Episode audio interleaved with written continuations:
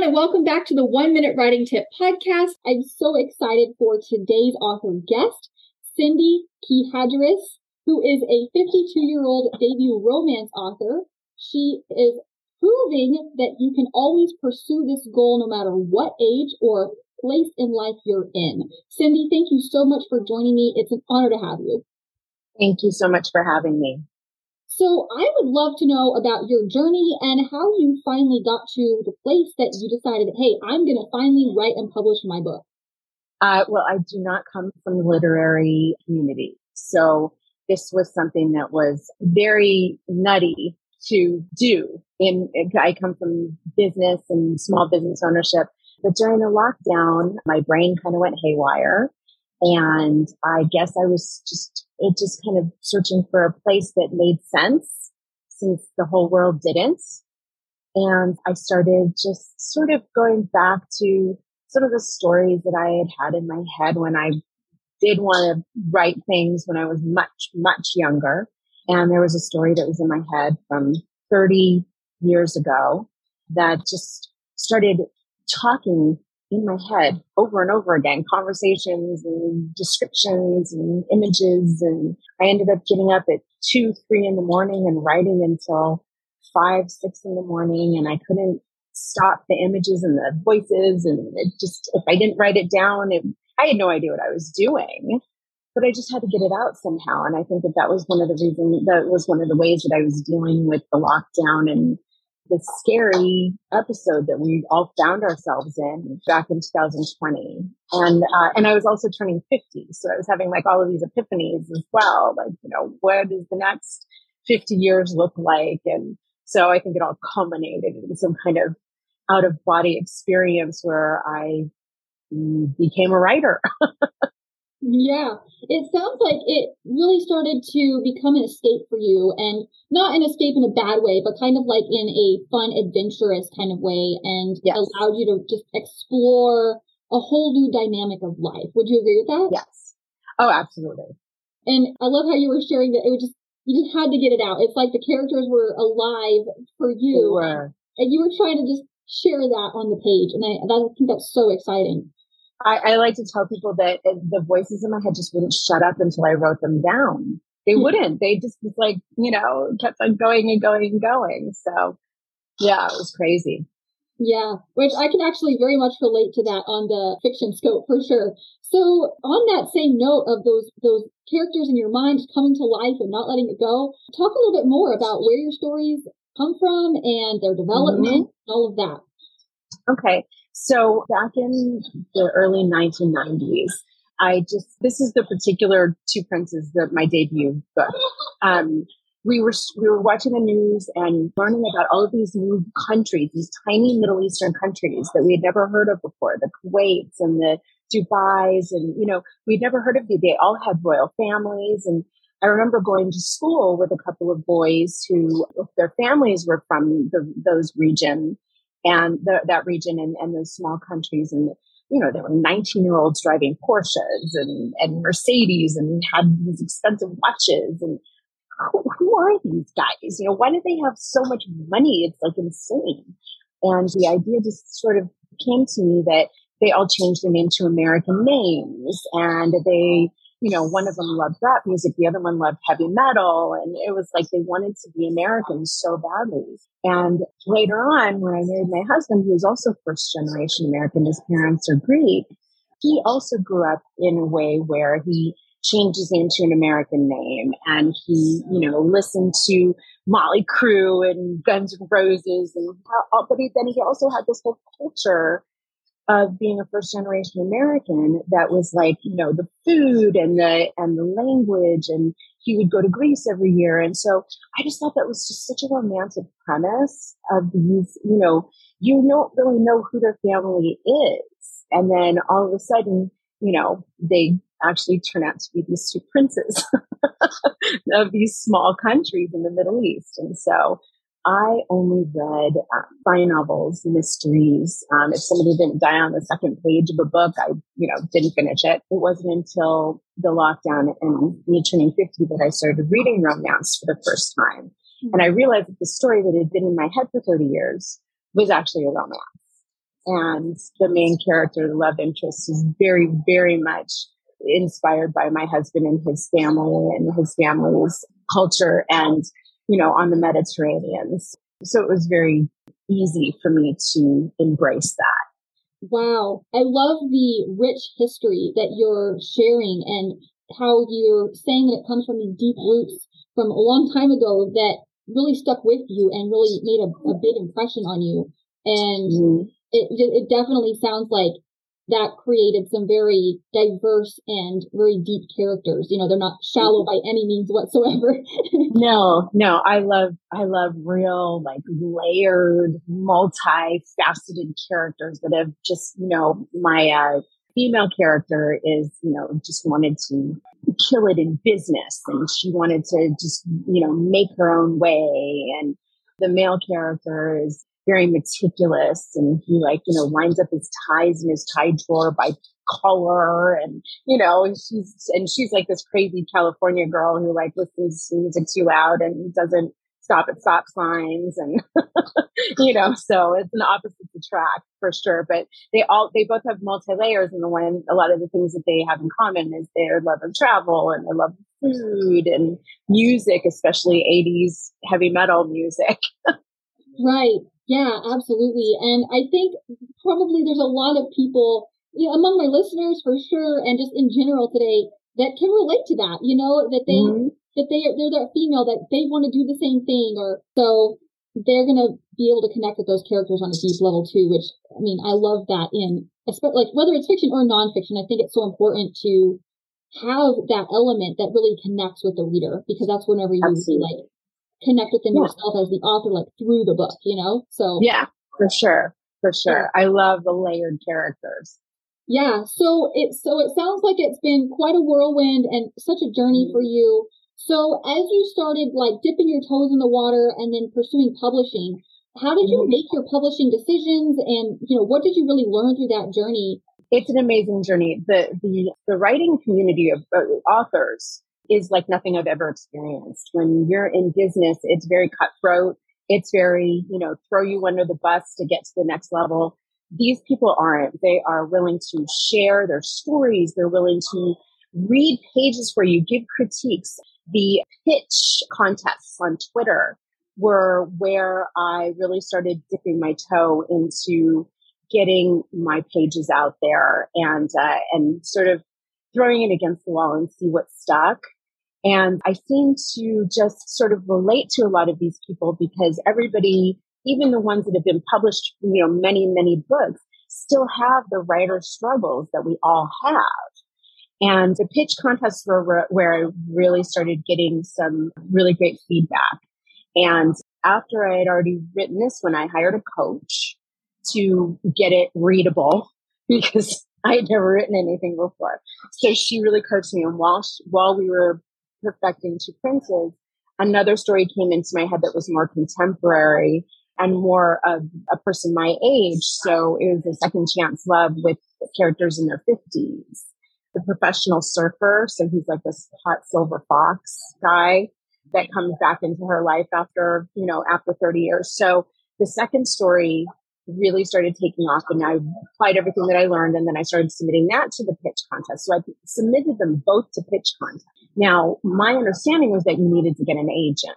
And so I researched all the agents that did contemporary romance and all of that. And did my query letter proposals and things were things that I did in my previous life. So that was really easy for me. As long as I had a product to sell, I knew how to sell it. You know what I mean? So, but the agents weren't giving me the time of day. And so I started doing a little bit more research on the industry and found out that the agents really only pitch to the four big publishers which is, you know, I mean, that's what everybody wants is the big bonus and the big marketing budget and all of that, which is great.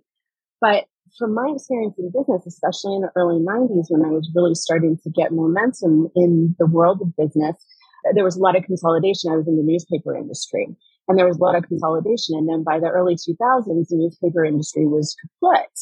But there were all of these independent news outlets, these really brilliant journalists and advertising people and, you know, business people that knew how to make a newspaper happen, who had knew how to make a news outlet happen. And all of a sudden you were seeing the TMZs and all of the new smaller kind of niche um, news news outlets.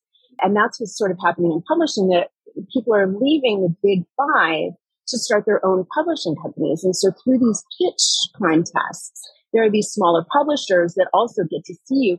And not only that, the mentors are brought on to these smaller publishers to be their editors, to be their, you know, um, acquiring editors, things like that. So with my, with Two Princes, one of the mentors took me on with this new publisher that she was with. And it I was only the third author signed to the publisher. And it's not, it was tiny. It was only going to be ebook at first. But with my marketing background, I was able to really utilize social media mm. and make sure that I was out there and in everybody's face and hitting the right people because of all of my background in marketing. And so I sold enough copies that we were able to do a print run.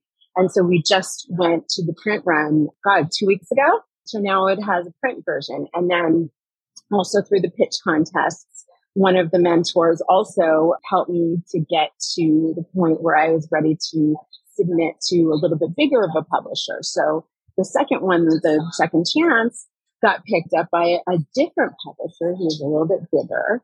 And that is uh, coming out this fall. That was, it, it, it was just, it, it wasn't that I had to get an agent. It was these smaller publishers that could really be open to new things. And it was exciting. It's a, it's, it's very exciting for this industry. Yeah, absolutely. I agree. And I think that a key element with that is that you really utilize your background and your expertise and your own abilities. And that really partnered well as you pursued that, that journey. And I love what you said about the supportiveness of the writing community, the author community, because you nailed it. I mean, it's so true that you mean there's there's a ton of Facebook groups as just one example of, of people that mm-hmm. are like you ask a question and bam, you have an answer. And oh yeah, yeah, and that, and that's just so valuable for so many writers out there that are trying to pursue this goal actively, you know. So I love what you shared and, and you're spot on. Um, and you actually kind of already answered uh, another question I was going to ask you about with your upcoming works. So I will just circle back around to that in just a minute. But I did want to also ask you if someone's listening to your journey and thinking, oh my goodness, um, that sounds amazing. I would love to have that happen. Or if they're thinking, wow, that sounds so amazing. I don't know what to do. Like that sounds like so much. What would be your, your top pieces of advice for them to really just overcome those fears and challenges and to, to be able to accomplish their goal? This, this industry does not seem to be for the weak stomach. You have to be able to take rejection and know that it's not personal because when you write something, it feels very, very personal. Mm. And at the end of the day, yes, it's still personal, but it's also a product that you need to sell. And if you can't sell it, nobody's going to read it. And if you're putting yourself out there for other people to read it, you, you have to have a real, real, like, you know, strong backbone, especially for the rejection, because I, I was rejected by probably 40 agents that I really put out there. And, you know, I see these posts like, oh, my, my dream agent, you know, and I'm like, I, I don't even know what that is. What, what is a dream agent? You know, somebody who believes in you should be the dream agent. I, that's just my take on it.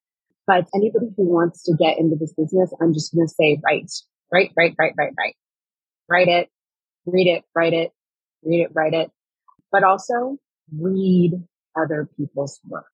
Things that are similar to yours, things that are not similar to yours, things that are so far fetched. I read a lot of dark stuff, which I don't write dark stuff, but I read a lot of dark stuff. But I just like layered characters and the darker ones, especially the independent publishers that write that dark stuff, have layered characters. The plot isn't always there, but there's layered characters. yeah. but true, really good writers are readers too. You can't be so arrogant that you're that you think you know it all and that everybody should read your work because it's so good.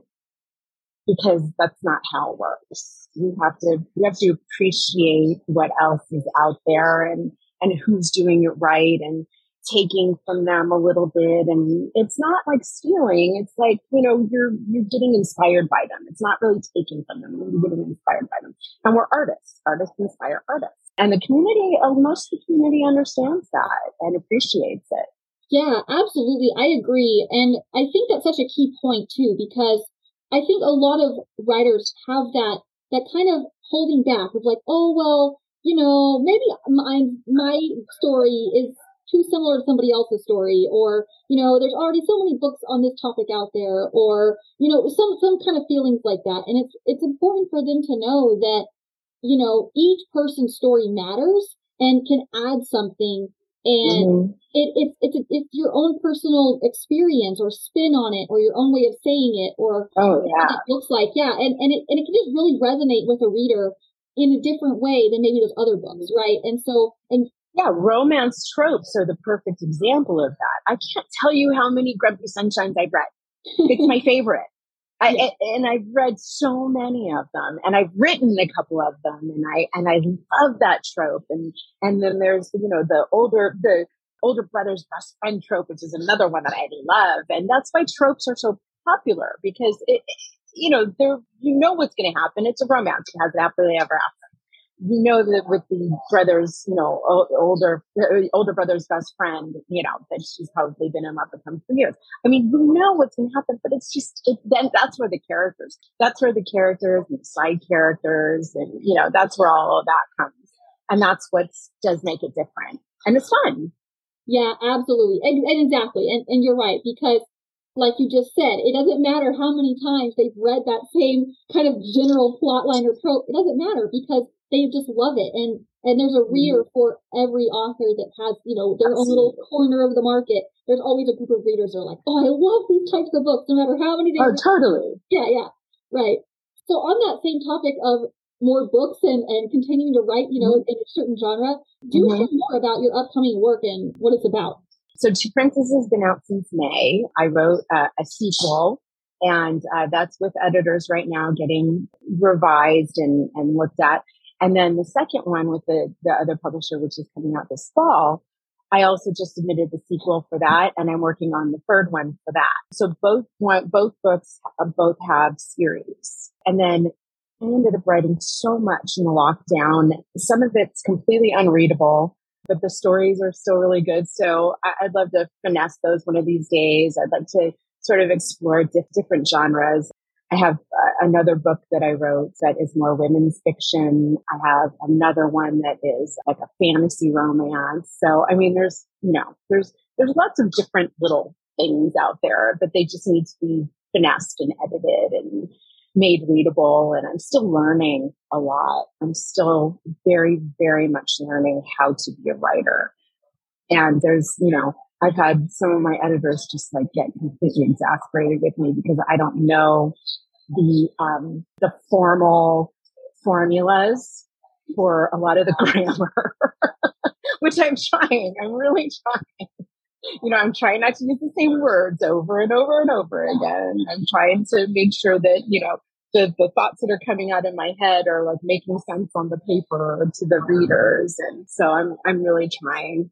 Yeah. Well, you know, and that's the thing, that's the thing is, is there are, are authors who, you know, numerous books and they're still learning, you know, they, they continue to learn and grow with, with every book. And ultimately there is an element of, you know, talent and storytelling, but writing ultimately is a skill set that you can hone and develop and grow and and and so you know that's that's the good thing to know too is someone that maybe doesn't have the, the talent or the knack but still has this dream they can absolutely still pursue that and develop those skills just by doing it right so keep yeah. going keep going for it for sure so if, if, people are listening and they're thinking okay i would love to check out these romances they sound amazing mm-hmm. how can they connect with you and get your book I have a website, Cindy, K-E-H stories.com and my link to my Amazon page is on there. And for right now, I think it's just on Amazon. It's just two princes on Amazon.